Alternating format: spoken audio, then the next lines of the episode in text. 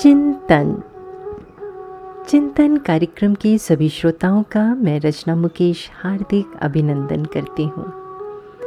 सुप्रभात। ब्रह्म देश के राजा थिबा महान ज्ञान योगी थे। एक बार एक अहंकारी भिक्षुक उनके पास आया और बोला, राजन मैं अनेक वर्षों से अखंड जप ध्यान करता आ रहा हूँ, किंतु आज तक मुझे ज्ञान की प्राप्ति नहीं हुई। जबकि आप राज वैभव में लिप्त होने के बावजूद भी मैंने सुना है आपको ज्ञान योग की प्राप्ति हुई है। इसका क्या कारण है?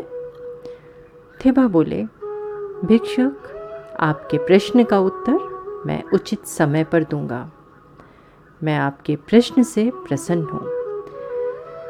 ये दीपक लेकर आप मेरे अंतापुर में निसंकोच प्रवेश करिए और अपनी मन चाही चीज़ प्राप्त करिए। आपके लिए कोई रोक टोक नहीं है, किंतु ध्यान रहे, ये दीपक बुझने ना पाए, अन्यथा आपको पाप का फल भोगना होगा। वो भिक्षुक राजा के अंतापुर में दीपक लेकर गए और कुछ ही क्षणों के उपरांत राजा के पास लौट आए। राजा ने उनसे पूछा, कहो बंधु, तुम्हें मेरे अंतापुर में आनंद प्राप्त हुआ? खाद्य, पकवान, मदिरा, रमणिया, ये सारी चीज़ें तो तुम्हें सुलभता से प्राप्त हुई होंगी?